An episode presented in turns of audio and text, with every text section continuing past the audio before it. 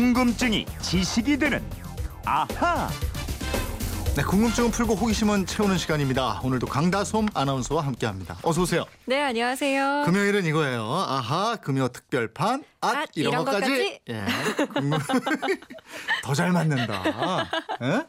어, 예. 두번 하니까 아, 좀 쉽네요. 초롱 씨 오라 그래야 되는 거야 어떻게? 네, 궁금증 풀기 전에 오늘도 책 드려야죠. 세상 모든 호기심, 궁금증에 대한 가장 친절한 설명서, 궁금증이 지식이 되는 아하가 책으로 나왔습니다. 오늘도 방송 들으시면서 인상적인 문자를 보내주시거나 평소에 궁금했던 궁금증 보내주신 분 가운데 두 분 뽑아서 저희가 책을 한 권씩 선물로 드리도록 하겠습니다. 자, 이제 궁금증 풀어보겠습니다. 오늘도 먼저 미니로 최인식 님이 주신 궁금증인데요. 궁금해요. 달걀 한 판이 30개인데 왜 언제부터 30개가 한 판이 됐나요? 이러셨어요. 이게 정말 못 말리는 궁금증이죠. 예? 네. 왜 한 판이 30개냐? 그러니까요. 예? 왜 대부분 보면은 그냥 그냥 그런가 보다 이러지 않습니까? 맞아요. 예, 근데 바로 이 정신입니다. 궁금한 게 있으면 바로바로 물어봐야죠. 너무 환영합니다. 강다솜 씨, 네. 예, 흔히 나이가 달걀 한 판이다 네. 이러잖아요. 여기까지 왔습니까? 그 얘기는 왜 갑자기 나오는 건가요? 전혀 상관없는 것 같은데. 아니 대답이 듣고 싶군요. 여기까지 아유. 왔습니까? 어떻게? 지금 딱 한 판 채웠습니다. 아, 그렇습니까? 네, 딱 채웠어요. 아, 축하합니다. 마늘은 마늘은 안 채웠어요. 아, 축하합니다. 인생이 인생이 좀 보입니까? 아니요, 내년쯤 돼야 좀 보이지 않을까.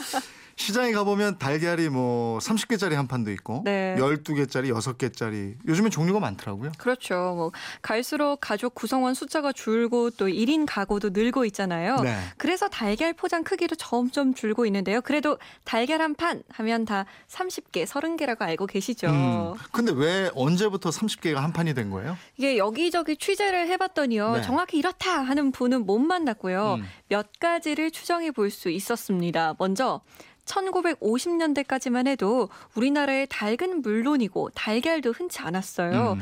1950년대에 미국의 원조로 달걀과 병아리를 수입해서 기르기 시작했고요. 네.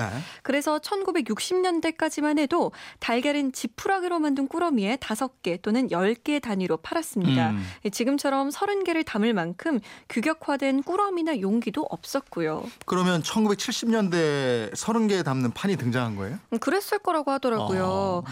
생활 수준이 높아지고 또 달걀 소비량이 늘어나면서 5개, 10개 꾸러미로는 부족했던 거죠. 아. 그래서 미국에서 달걀을 담던 플라스틱 용기 구조를 들여와서 30개들이 한 판을 만들었는데요. 네. 이 30개 한 판이면 우선 계산하기가 편합니다. 음. 5 곱하기 6, 그러니까 5, 5, 6, 30. 5, 6, 예. 네, 5, 6 배열로 되어 있어서 한 줄이 빠지면 25개, 음. 두줄 빠지면 20개 이렇게 계산하기가 쉬웠고요. 아. 또 유통이나 보관하기 위해서 위로 쌓아 올릴 때 이 판이 아주 가장 안정적인 구조였다고 합니다. 위로 쌓기에도 적당했다. 네. 그러니까 달걀 소비 증가와 유통을 원활하게 하기 위한 목적에 30개가 한판 구조가 적당했다. 네, 네. 그러니까 과학적으로 구조적으로 한 판을 30개로 할 때 높게 쌓아도 잘 깨지지 않고 예. 운반과 보관이 편리했다는 겁니다. 음. 그리고 신라 시대 경주 155호 고분에서 달걀이 들어있는 토기가 출토됐는데요. 네. 이 안에 들어있던 달걀도 공교롭게 30개였습니다. 와 그래요? 그 네. 옛날에도 오 그것 때문에 30개를 한 판으로 한 건 아니겠지만 어쨌든 참 신기하네요 이것도. 네, 맞아요. 그리고 달걀 얘기가 나와서 그런데 여러분들이 질문하는 것 중에 계란을 이렇게 까보면 말이에요 노른자가 두 개 있는 쌍란 있잖아요. 맞아요. 그럼 이 쌍란이 부화되면은 병아리가 두 마리가 나오느냐 이런 질문도 많이 있단 말이에요. 어떻게 생각하세요? 그, 그런 거 아니겠어요? 아니에요? 부화 자체가 안 됩니다. 아, 쌍란은. 그렇구나. 네, 쌍둥이 병아리는 나올 수가 없어요. 예. 네. 한 번도 못 본 것 같아요. 그러니까 그죠? 사실 병아리는 다 똑같이 생겨서. 어, 그렇구나. 네. 최인식 님 덕분에 다른 달걀 상식까지 저희가 알 수 있었습니다. 이번에는 휴대폰 뒷번호 2915 님의 문자인데요.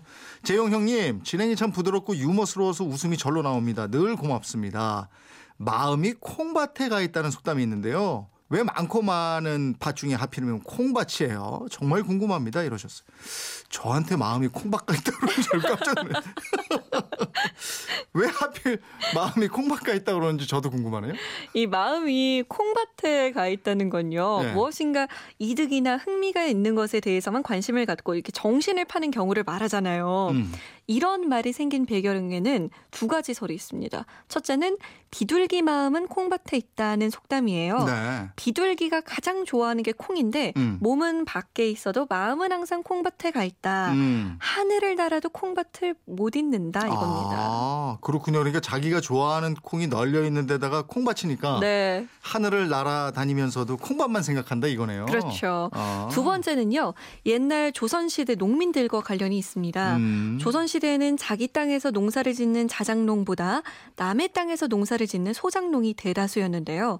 소작농들은 작물 중에 아무 데서나 잘 크는 콩을 음. 집 근처 텃밭이나 밭두렁, 논두렁에 많이 심었다고 해요. 네. 그런데 이렇게 키운 콩을 누가 서리해 간다면 어떻게 되겠어요? 어. 그래서 자기 몸은 다른 곳에 있어도 마음은 온통 이 콩 심은 곳에 쏠려 있다고 해서 에이. 마음이 콩밭에 가 있다 이런 말이 나왔다는 겁니다. 그래서 생긴 말이군요. 네. 이번에는 김상호 님의 궁금증인데 간단하게 한번 풀어보죠. 고속도로 통행료를 내고 있는데 옆 차선에 판매할 승용차 석 대가 실린 큰 화물 자동차가 들어와 통행료를 내는 것을 보고 우리끼리 논쟁이 벌어졌습니다. 엄마는 저 화물차는 통행료를 운행 중인 한 대만 낸다. 아빠는 아니다. 화물칸에 석 대가 자동차가 실려 있으니까 그 수만큼 내야 된다. 네. 누가 맞나요? 저희 점심 내기 했습니다. 야 이런 걸로 부부가 점심 내기 예, 단란한 부부시네요. 단란한 가족이에요. 네, 예. 이게 점심이 걸린 문제이기 때문에 아주 확실하게 네. 알려드리겠습니다. 엄마가 이겼을까요? 아빠가 이겼을까요? 예. 잘 모를 땐 네. 엄마 말 듣는 게 나아요. 그래요? 네, 엄마가 맞습니다.